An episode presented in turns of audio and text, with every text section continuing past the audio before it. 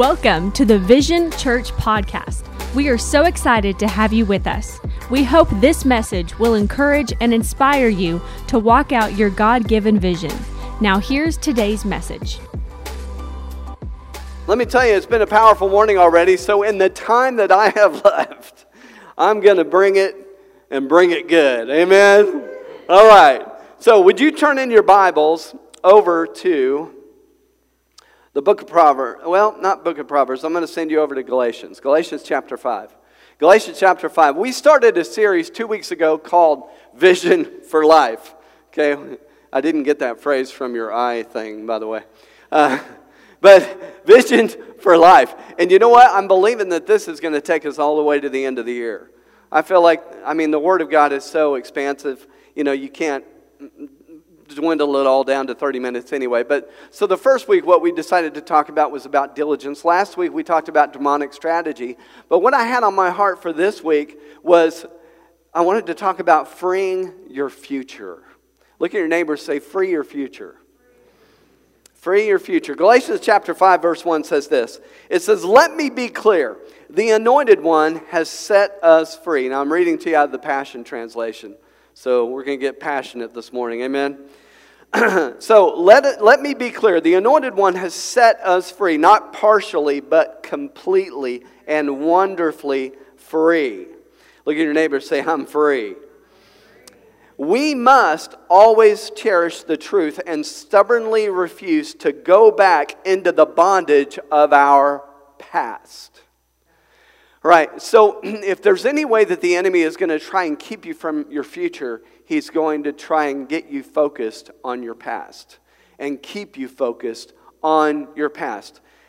If you're like me, you've made some mistakes in your past. If you're like me, there's a video screen in your mind that the enemy tries to keep up. Mine's in 4K HD quality, too. I can go back and he tries to show me all of the reruns of my life all of the, you know, Gilligan's Island, by the way, it was never really a popular show, but it was the reruns that made it popular. And so that's, that's the enemy's plan, is maybe that mistake that you made wasn't a big hit back then, but he wants to turn it into a rerun into your life where it just plays over and over.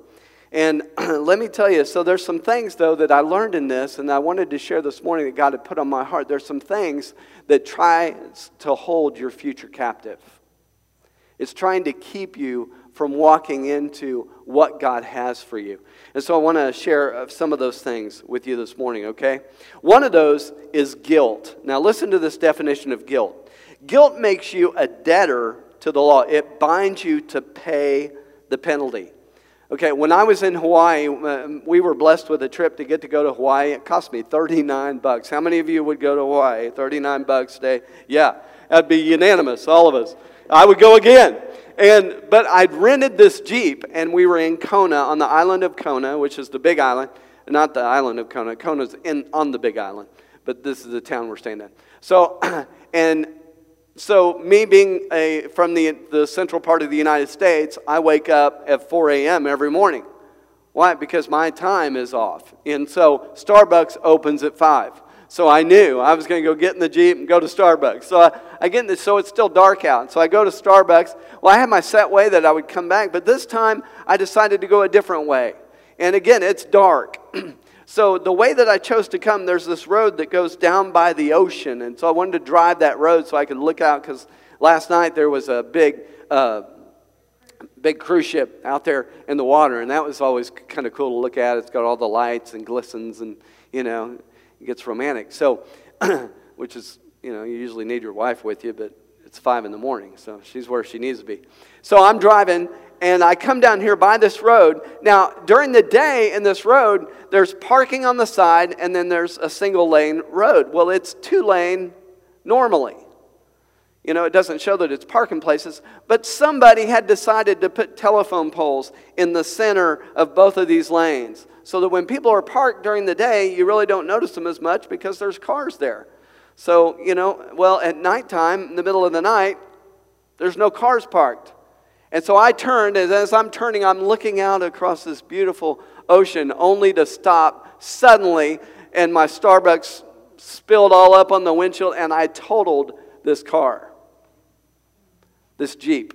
I didn't total it, but I did $13,500 worth of damage to it. And I went, oh, man. Well, here's the more bummer to add to it is at the time I, I drove a company car, so I didn't have personal auto insurance. I, I had full coverage insurance on my RV, but I'd put it in storage, so I went from full coverage insurance to storage insurance, you know, in case a ficus fell on it or something, you know, the kind of insurance I'm talking about, you know. And so it's, it's covered for that, but because of that, I didn't have full coverage insurance. So guess who got a bill? So guess who paid it off? That would be me. I paid the penalty, right? I was guilty. How many of don't raise your hand. So we're guilty, right? And it's amazing, though, how many people are still trying to pay for their sin. Because if God would have come and showed up at Alamo Car Rental, which is where I bought the, rented the car from, actually it was Enterprise, no, it was Alamo, wasn't it? And so if God would have shown up with his checkbook and said, you know what, Phil, I got this, $13,500. How many of you know I would have walked out of there with a big smile on my face? Man, thank you, God. Thank you. Even if somebody else had written the check. Whatever God decided to do, right? and, and eventually I did pay it off. It, well, I didn't have to pay it all out. Glory to God. I got out for nine grand, which is better than 13, five. But people are trying to do this, though, themselves. They're trying to pay for their sin because they feel bad. It's being replayed in their mind, and all they can think in their mind is the mistake that I made, the mistake that I made. Can't believe I messed up over here. Can't believe I did that. Ah, you know, and you're doing the V8 thing over and over, right? So, well, I guess I made my bed, so I have to lie in it, right? How many of you have ever heard somebody say that?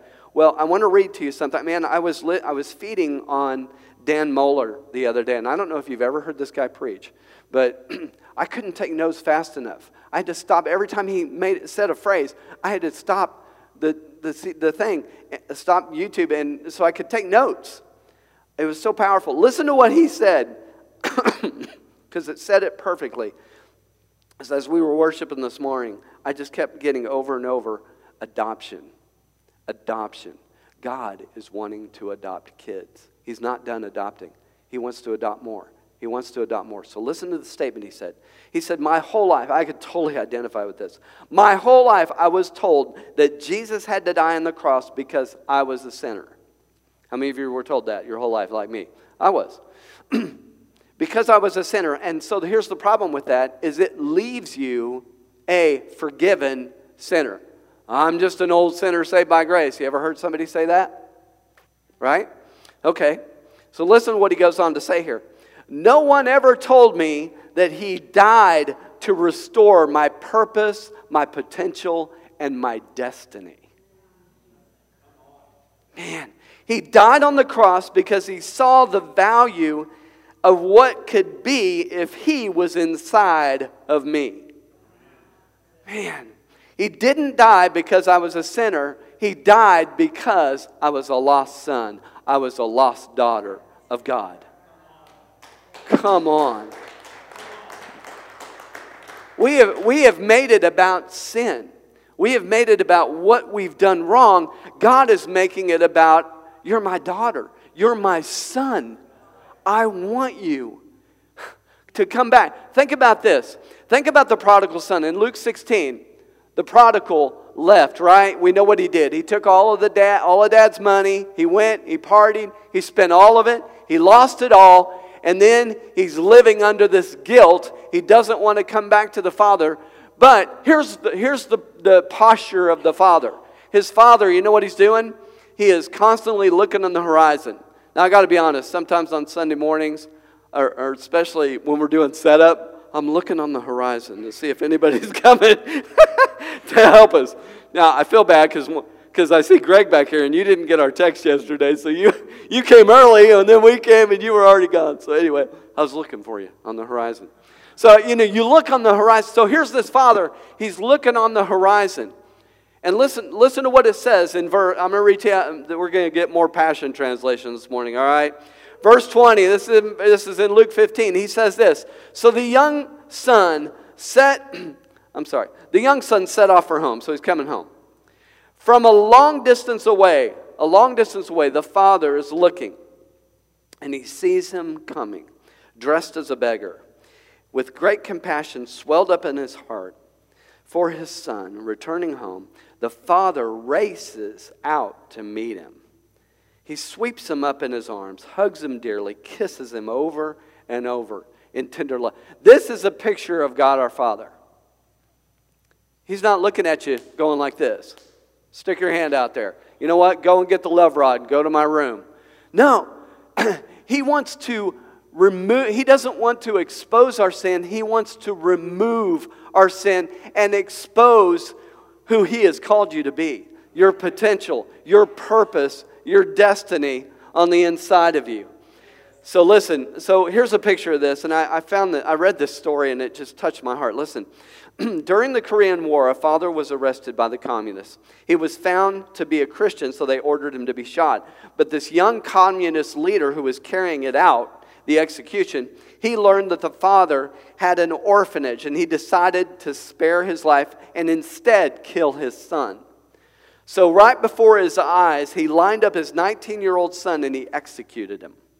Years later, when the war was over, this young communist leader was put on trial to the United Nations.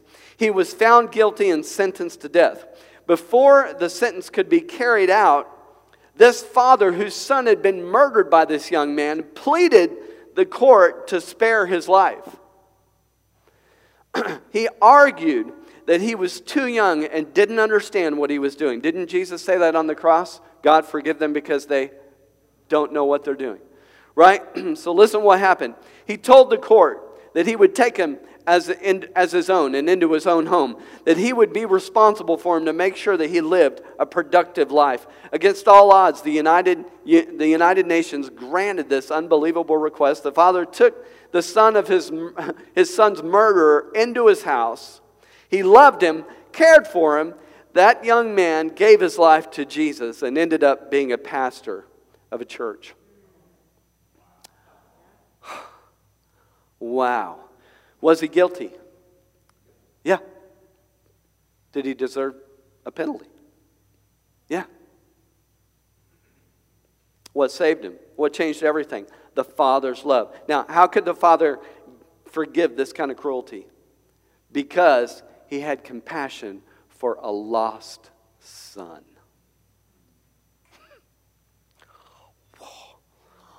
oh, sorry, I'm pretty fired up because we, we came out of that movie Overcomer last night and I cried buckets. So I encourage you to go see it because I want you to cry as much as I did.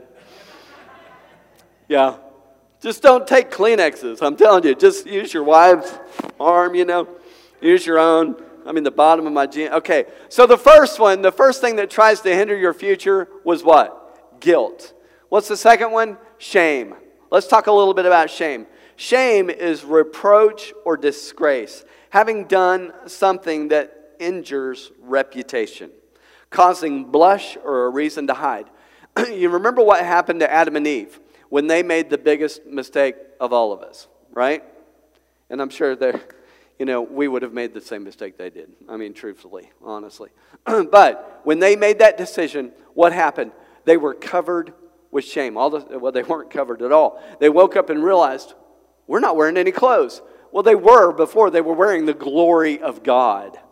but now, all of a sudden, when what sin does is it, it opens up your eyes to see things that you don't really need to see. And so this shame come on came on them, and what did they do? They hide, they made clothes for themselves. But what was the first thing they did? They hid from God. So here God comes into the garden and he's calling out for them, but they're hiding from him. That's what shame causes you to do. It causes you to run from God instead of to God. It causes you to hide because your sin, you don't want your sin to be exposed. But again, God's not trying to expose people's sin. He's trying to expose your potential, your sonship, your daughtership. Amen? See, because the cross doesn't expose your sin, again, it removes your sin and, and, it, and it reveals your value to God. Man, you know what? Should I do that? Okay, I'm going to. Uh, if you have your Bible, turn to 1 Samuel.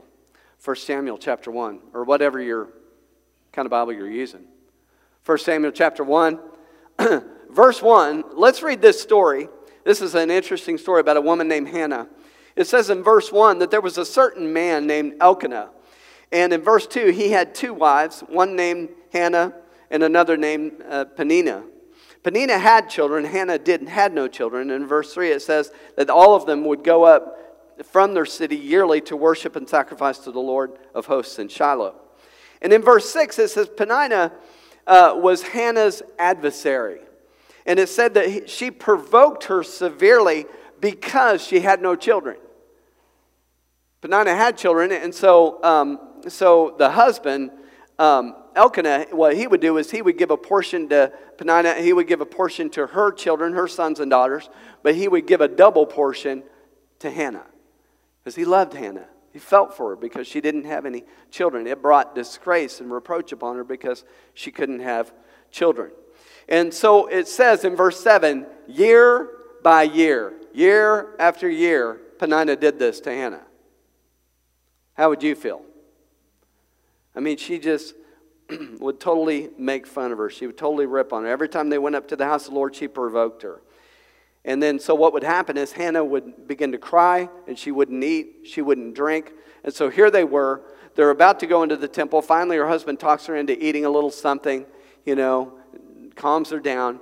And then she goes in to pray. And it says in verse 10 that she had bitterness in her soul and she prayed to the Lord. She wept in anguish. And then she made a vow and she said, O Lord of hosts, if you will indeed look on the affliction of your maidservant and remember me and not forget your maidservant, but will give your maidservant a male child, then I will give him to the Lord all the days of his life. And then what happened? The priest said, said Go to your home in peace, and may God grant you the, your, your petition. Well, God did grant her. And I'm here to tell you this morning that just like God removed the shame that Hannah had because she had a first son, and guess what his name was? His name was Samuel. Samuel anointed King David, David, king of Israel, God used him mightily on the earth. But God blessed her and he removed her reproach. He removed that shame that she lived with. And I believe in the house that God's removing reproach and shame from you, from your past. Maybe you feel that. Maybe you feel that there's a shame that you carry around. There's a reproach that you carry around on the inside of you. And you're saying, God, I just want to be free from this. I don't want to carry this anymore. God wants to remove it from you. So let me give you a couple scriptures to encourage you after I take a breath. Ready? Isaiah 54, verse 4 says, Do not fear, for you will not be ashamed, neither will you be disgraced, and you will not be put to shame, for you will forget the shame of your youth. Man, how many of you claim that? God, I'm forgetting the shame of my youth. Isaiah 61 7 says, Instead of your shame, you shall have double honor. Man, glory to God. Double honor. And then this is one of my favorite. Romans 10, verse 11 says, Whoever believes on him, he will not be put to shame. Man, thank you, Lord, that we are forgiven. Thank you, Lord. We don't have to walk around with shame. The last one that tries to hold your future captive is condemnation. Condemnation. Look at what this means. This is a judicial act of declaring one guilty. Have you ever heard, you know, you're not supposed to be guilty until proven guilty. The prodigal son, when his father came and embraced him, one thing I noticed about that story, he didn't, he never brought up his past. Never brought it up. He never one time said, You blew all my money. What's the matter with you? He didn't say anything about the sin, about all the things that he did wrong. Why? Because he is thrilled to have his son home. He's thrilled to have his daughter home. Man, this is not the kind of God that sits around and, and is thinking about times that you've missed it. In fact, look at Romans 8, verse 1. You could probably quote it to me. What does it say? Now there is therefore now no condemnation for those who are in Christ Jesus. All right, read the rest of it. Come on, you got the rest memorized? Who do not walk according to the flesh, but according to the Spirit. Hmm. So there's no condemnation when you're walking according to the Spirit. Now, listen to this. I want to read just a couple of things to you. See, the gospel is the, it's supposed to be, It's not supposed to remain a mystery. But it's supposed to be the truth that transforms our life from the inside out. So if you're living like this, if you're living in guilt, shame, and condemnation, then that means you don't have a clear understanding of what Jesus did for you, of the price that he paid for you. Listen to what Mark Twain said. He said, The two most important days of your life is when you were born and then when you find out why. So the cross tells you who you were called to be, so it removed that sin from you, right? So you might as well live for God. You might as well live the kind of life that, I mean, that gives Him the value of what you paid, what He paid for you, right? Now, I want to make a statement, and then I'm going to close. Here's my statement Jesus didn't come to liberate your past, He came to liberate your future. The past is gone, it's over. But too many people have those rearview mirrors that extend all the way across the windshield. Have you seen those? I mean, boom, boom, boom, boom. I think it's for moms that have kids. They need to see, you know, what's going on with the kids so they can see the whole back seat. Too many people are like that with their past, man. They are looking, they're spending all their time looking backwards, rehearsing. What could I have done differently? Well, I, I just want to learn from my mistakes. Well, there's a difference in learning and rehearsing. You're not supposed to rehearse your past. You're not called to your past. You can't do anything about your past. God didn't come to liberate your past, He came to liberate your future. And as long as we're holding on to guilt, to shame, to regrets from back here, to the condemnation, we won't be able to move forward. We've got to learn how to let stuff go. I heard about this little kid. His name was Sparky. And the reason his name was Sparky was he had, a, he had an uncle and, and he started calling him Sparky because there was a comic strip about a horse where the horse was called Sparkplug. So he started calling him Sparky. Well, Sparky did terrible in school. In fact, in the eighth grade, he failed every subject in the eighth grade. He didn't do much better at sports. I mean, he just basically wasn't good in any of the sports. And he finally made the golf team until they had this huge match, and he lost the match. But it was okay because there was a consolation match. The problem was he lost that one too. I mean, it just seemed like everything he tried to do, he couldn't be successful at it. and so, one thing that he liked to do, you know, because he, he was very awkward socially, so he didn't have a lot of friends, but he got into drawing, and he really enjoyed drawing. And so he would draw a lot, and so he thought, hey, this is something I enjoy. Maybe I can maybe I can contribute to the school yearbook or something. And so he, he put this drawing together and he submitted it for the yearbook, and they turned him down. Said, yeah. And they didn't want him putting stuff in the newsletter either. Well, then he finally graduated from high school. And when he graduated from high school, by then he decided drawing is what I want to do. That's what I'm going to do. And so, you know what he did? He contacted Disney Studios. And he said, Hey, I, am an artist. I, I have all kinds of drawings that I could do. Maybe I could help you guys. Maybe I could work for you. And they said, okay, put together some of your stuff and send it to us.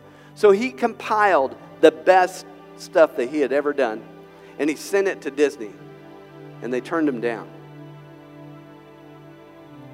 Well, after that, he decided, you know, maybe I could just kind of put together some little stories about my drawings. And, and, he, and he created this character, and, and he started creating these stories of his life, of how the, the, the how completely average he was and the underachiever that he had become. And so he started using that for his storyline. And you probably many of you can guess what the comic strip was that he that he drew, Charlie Brown. It was the amazing Charles Schulz. But see, he couldn't have done that if he was harboring guilt, shame, condemnation about his past. Because he wasn't, he was able to take his past and make it his future. Use it to make his future. But too many people are looking back here, and, and, I, and I'm suspecting that today that there's many of you here that are still dealing with stuff back here. Maybe you're, maybe you're not fully turned around. Maybe you're still going forward in the car, but boy, you're glancing at your rearview mirror quite a bit.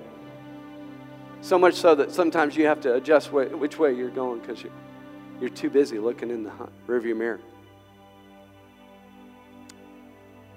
Man, man, man, man, man. Isaiah 43 18 says, Do not remember the former things, nor consider the things of old. I'm telling you, it's time to put the past behind us. you remember Genesis 19, you remember the angel of the Lord came to a place called Sodom and told Lot, he said, You guys got to get out of here.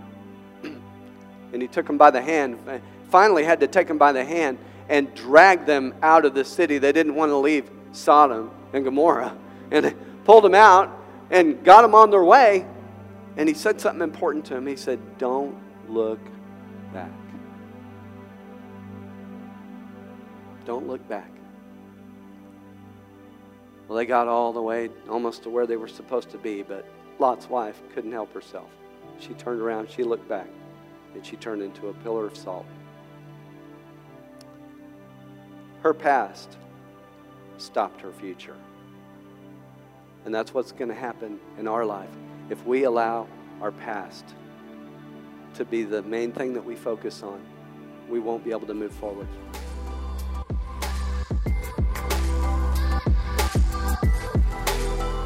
Thanks so much for listening. If you would like to support this ministry financially, you can do so at visionnwa.com forward slash give. Be sure to subscribe to our podcast, available on iTunes and SoundCloud. Vision Church, Vision for Life.